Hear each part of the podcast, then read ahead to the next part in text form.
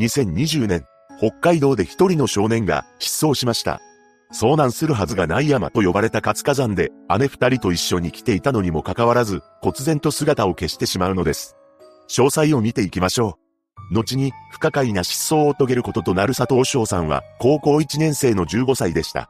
彼は北海道の函館市に家族と住んでいたそうです。そして翔さんが失踪することとなる2020年、新型のウイルスが世界的に流行しており、高校も休校になっていたのです。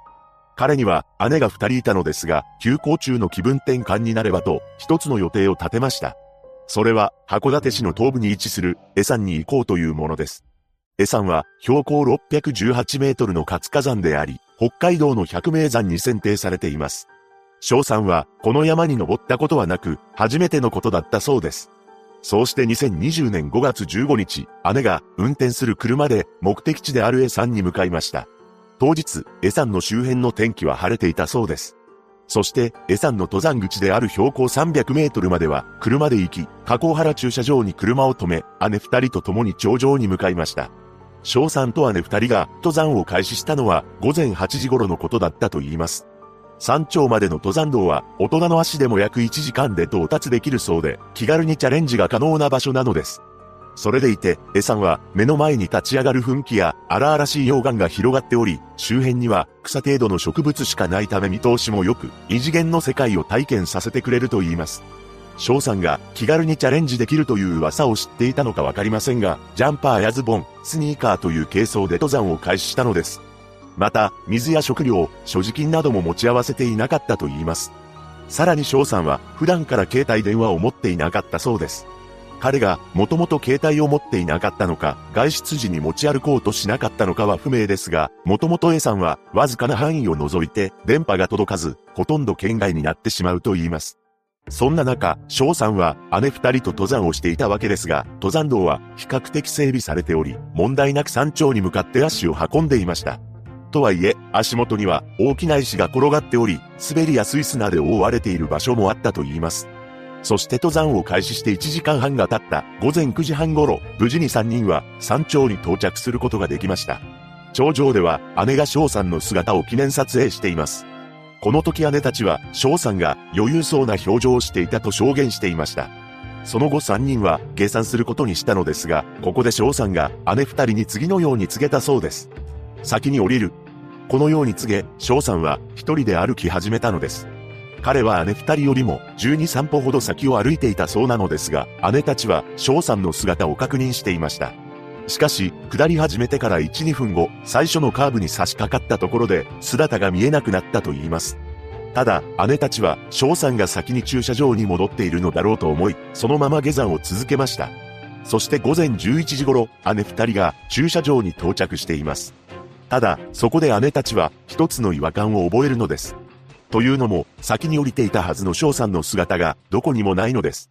一体どこにいるのだろうと姉二人は翔さんを探し回ります。しかし、どこにも彼の姿がないのです。姉たちは9時間ほど付近を探して回りましたが、彼を発見することができず、その代わり、近くにある旅館の明かりを見つけました。そして姉たちは、旅館の人に対し、弟が行方不明になったことを話しています。この時に旅館の人が、ただごとではないと思い、警察に話したのか尋ねると、まだ通報は入れていなかったらしく、旅館の人に促される形で、通報を入れたのです。時刻は午後8時頃になっており、辺りは暗闇に包まれていました。すでに日も暮れていたため、その日の捜索は断念して、翌日から捜索が行われることになったのです。そして翌日の5月16日午前4時半から消防や警察50人以上で翔さんの捜索が開始されています。しかし、この日は霧がとても濃いことから捜索は難航してしまったのです。その後、警察犬や自衛隊が出動したり、ヘリコプターを飛ばして上空からも捜索が行われましたが、彼の姿を発見することはできず、約10日間で540人を動員しています。また、山のふもとやダムの周辺などにも範囲を広げて探し回りましたが、彼の行方をつかむことはできませんでした。さらに、翔さんの失踪を聞いて駆けつけた登山愛好家たちが捜索に参加しています。その中で何十回も江山に登ったことのある登山愛好家の一人は気軽にチャレンジできる一方で大きな穴があったり強風で吹き飛ばされるなど身の危険を感じることもあったそうなのです。もちろん登山道は整備されている場所が多いのですが、一歩踏み外すと滑落する危険性もあるというのです。とはいえ、仮に翔さんが足を踏み外して滑落してしまったのであれば、連日の捜索で発見されてもおかしくないと言います。なぜなら、エさんは霧が少なく、植物は草程度で岩肌が剥き出しになっている場所が多いため、とても見晴らしがいいところだからです。つまり、滑落してしまい、怪我を負って、その場所から動けないでいるのであれば、木々が生い茂る森などに比べて、上空などからも見つけやすいのではとされました。しかし、翔さんが登山道を間違えて進んでしまったなら、別の話になってしまいます。というのも、翔さんと姉二人が登山を開始したのは西側にある加工原駐車場なのですが、実は A さんの登山道から東側には同じような駐車場があるそうなのです。ここはホテルの駐車場なのですが、万が一、翔さんが駐車場の場所を勘違いして東側を目指して降りていったのなら、そこは木々が生い茂っているため、滑落した場合、捜索は難航してしまうというのです。しかも、東側のエリアは急斜面になっているところが多く、警察の捜索も手薄になっていたエリアでした。そこで集まった登山愛好家たちは、東側のエリアを中心に捜索を行ったのです。しかし、その捜索で、翔さんの手がかりを見つけることはできませんでした。ここで、佐藤翔さんの特徴を今一度確認していきます。彼は高校1年生の15歳で、身長は175センチくらい、体型は痩せ型で、黒のつば付きの帽子、黒のジャンバーとズボン、白のスニーカー、黒縁の四角の形をしたメガネをしていました。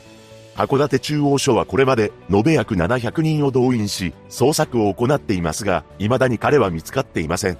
一体翔さんはどこに行ってしまったのか、ここからは本件について考察していきます。まず、翔さんの家族によると、彼が家出をするような様子はなかったと証言していました。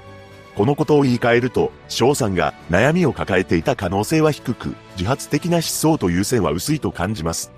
とはいえ、15歳の少年のため、家族に言えないような悩みを抱えていたとも考えられるのですが、もしも自発的な失踪を考えていた場合、わざわざ姉と一緒に登山に行った先で失踪しようと思うのか疑問にも感じるのです。自発的な失踪ではないとすれば、何者かによる連れ去りの線も考えられます。ただ、当日は緊急事態宣言の最中であり、北海道にもこの宣言が発令されていました。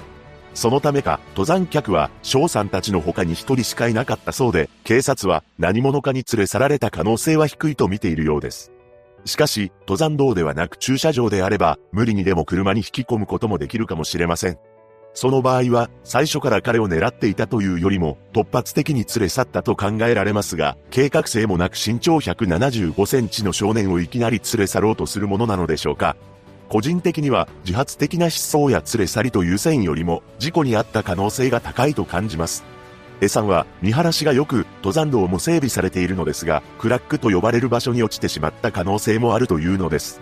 クラックとは山において裂け目や割れ目という意味なのですが、通常クラックは人間の体が入らない程度の幅だそうです。ただ、登山愛好家が証言するように、落とし穴のように大きなクラックがあり、たまたまそこに落ちてしまった可能性も否定できません。しかし、そんな大きな穴は、そこら中にあるわけではないため、万が一翔さんがクラックに落ちた場合、逆に捜索で見つけやすいのではとも感じます。他の可能性として考えられるのは、下山中に滑落してしまった翔さんが意識を失い、目が覚めた時には、周りが霧に包まれていて、周囲の方向が全くわからなくなってしまったというものです。江さんは見晴らしがいいとはいえ、霧が出ると視界が奪われてしまうため、駐車場とは全く別の方向に進んでしまい、山の中に迷い込んだとも考えられます。しかも、彼は携帯電話を持ち合わせておらず、連絡の手段が全くないのです。失踪の翌日に警察がエサンを探していましたが、もしかするとこの時には遠くの方まで移動していたのかもしれません。また、恐ろしいことに、エサン周辺は熊も出るというのです。翔さんの姉に対し、警察への連絡を助言した旅館の人は、登山していた上の方に、熊は出ないと話しており、日中は、熊は活動しないとも証言しています。しかし、エサンの麓や周辺の山であれば、熊が出没してしまうのは事実であり、函館市のホームページにも熊に対する注意を促す文言が掲載されているのです。実際、捜索隊の中には、猟銃を持ちながら歩く漁師らしき人物の姿もありました。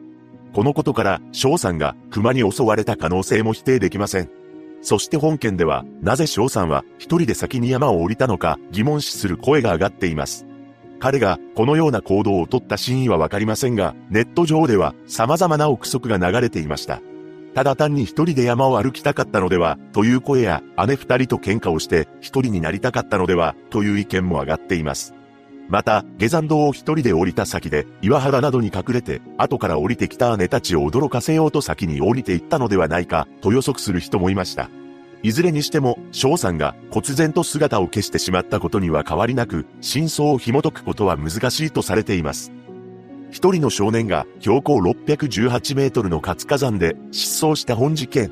翔さんの父親はメディアの取材に対し、息子が餌に来たのは初めてなので遠くに行っていないはず。早く見つかってほしい。ただそれだけです。と語っています。佐藤翔さんが無事にご家族と再会できることを祈るばかりです。